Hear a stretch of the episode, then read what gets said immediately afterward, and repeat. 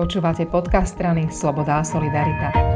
Takto pred mesiacom sme mnohí mali na, na obrazovkách takmer nepretržite pustenú Olympiádu.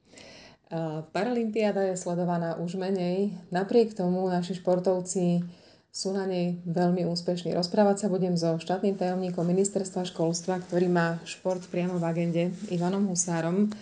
Ivan, sledovali ste aj Paralympiádu? No, ten časový posun, ktorý medzi Japonskom a nami je, bol aj v rámci tej klasickej olympiády dosť drastický, pretože tie veci boli zaujímavé o 2., o 3., o 4. v noci a atletika bola zase počas pracovného dňa, takže veľa som z tej olympiády nevidel. To, čo som chcel vidieť, hlavne našich, to sa mi podarilo, vždy som si pristal, pozeral som aj golf ráno o 5. o 6 a to, je to vyčerpávajúce, pretože tá práca chce spánok a nemôžete byť 3 mesiace, teda 3 týždne bez, bez spánku. Takže z Paralympiády som videl málo, ale videl som metelkové, metelkové úspešné e, cyklistické preteky, aj jedné, aj druhé, tretie Kurilové. Videl som plávať Táňu Blatnerovú a asi dva, dvakrát som videl strelcov. Ale to časové zaneprázdnenie je, je veľké. Tých medailí bolo veľa. Očakávali ste, že to bude takéto úspešná, takáto úspešná výprava? No, e, som síce štátny tajomník pre šport a mal by som byť zbehlejší ako ostatní, ale je to, je to akcia, ktorá je určite menej zaujímavá na tom mediálnom poli, ako je klasická olimpiáda, čiže v tom asi nie je rozdiel medzi mnou a ostatnými. Takže ja viem, aké výsledky mali pred 4 a 8 rokmi a určite majú teraz výsledky nad očakávanie dobré. Veľa medailí a to im prajem, pretože tú drinu, ktorú podstúpia oni a s ktorými niektorými som o tom aj rozprával pred Olympiádou, tak si vážim. Na to som sa práve chcela spýtať, že ste sa boli pozrieť na zo pár tréningoch paralympionikov a je to asi úžasné ich sledovať aj pri tréningu, aj potom pri športe. No, samozrejme zaujímavé sú tie ich príbehy, prečo sú uh, handicapovaní niekto je to od narodenia ako Táňa, niekto si to zavedil takou by som povedal, toto nie je hamba povedať vlastnou blbosťou. A to sa stalo.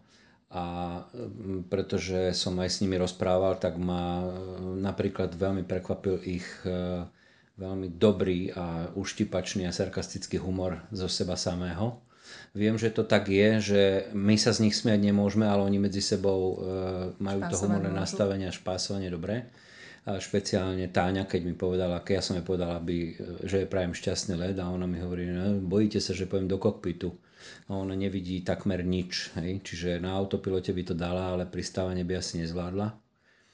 A zaujímavé, čo, čo teda ma veľmi prekvapilo, bol strelec Malenovský, pretože som mal dočinenia s mimoriadne bystrým chlapíkom, ktorý teda si spravil svoj úraz alebo teda svoje postihnutie tým, že skákal do plitkej vody čo je veľmi bežná e, možnosť, ako si ublížiť.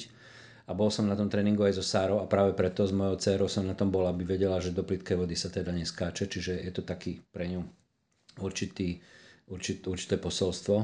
Ale šokovalo ma, ako napríklad on, ktorý si v Riu povedal, že ide sa živiť športom, hej, robil v IBM a robil proste prácu, ktorá ho bavila a on si v Riu povedal, že on sa ide živiť športom na vozíku a vstúpil do radov športového centra policie a za 4 roky schudol chlapík na vozíku 36 kg a ukazoval mi fotky v tvári predtým a potom a mal som dočinenia s doslova do písmena vyšportovaným e, chlapcom, ktorý e, chudne na handbajku, ktorý chudne v posilovni a ktorý chudne v plávaní že urobil pre svoju výkonnosť mega. Nemal e, až tak očakávaný výsledok, ako chcel, ale to, ako on e, strieľa povedzme 3-4 hodiny denne dvakrát, tak to je obdivuhodné. Vy keď ste sa ujímali svojej funkcie, tak viacerí tak s dešpektom komentovali vás, váš postoj k handicapovaným športovcom. Možno aj vy sám ste sa na nich pozerali z takej väčšej diaľky a teraz o nich hovoríte celkom obdivne. Zmenilo sa niečo? Uh, ja som sa pred pár dňami rozprával s jedným pánom na túto tému a nebol to dešpekt, ale bolo to, že uh, oni, oni tí handicapovaní športovci chcú e, po nás taký, taký nejaký nadlimit, ktorý my po nich ale nechceme, ak dobre rozumiete. Proste to chcú byť na jednej strane rešpektovaní ako rovnakí, ale na druhej strane nechcú, aby sme boli rešpektovaní ako rovnakí. To mne vadí. Majú finančné prostriedky rovnaké, ako majú zdraví športovci, ale ja som polemizoval o tom a, a dodnes je to otázne, či oni sú schopní toľkoto prostriedkov na svoju prípravu minúť, pretože nemajú tie možnosti ako zdravie. Myslím si aj dnes, že Vlhová na to, aby získala mm, zlatú medailu na majstra sveta, e, pracuje inak v inom režime, v inom finančnom režime a v inej náročnosti ako Henrieta Farkašová, ktorá tiež lyžuje, má slabo, má, je slabozraká a tiež chce byť majsterka sveta. A toto som napadal a to si myslím aj dnes preto my chceme v, v oktobri urobiť konferenciu, ktorú sme v Lani kvôli covidu urobiť nemohli, ktorá sa má volať Spravodlivosť rovná sa dohoda a chceme medzi zdravými a handicapovanými urobiť proste poriadok. Ten tam podľa môjho názoru dnes nie je a ja urobím všetko preto, aby tam bol. A už ako to dopadne je jedno, lebo oni by som chcel, aby sa dohodli medzi sebou, medzi deflimpionikmi, postihnutými telesne aj special, sú rôzne trenice, hádajú sa medzi sebou, sporia sa, kto má mať viac peňazí, kto má mať e, také a také nastavenie a ja to chcem nechať na nich. Je to ich svet, nech sa dohodnú a v prípade, že sa nedohodnú, čo sa stať môže, potom musí štát povedať, ako to bude.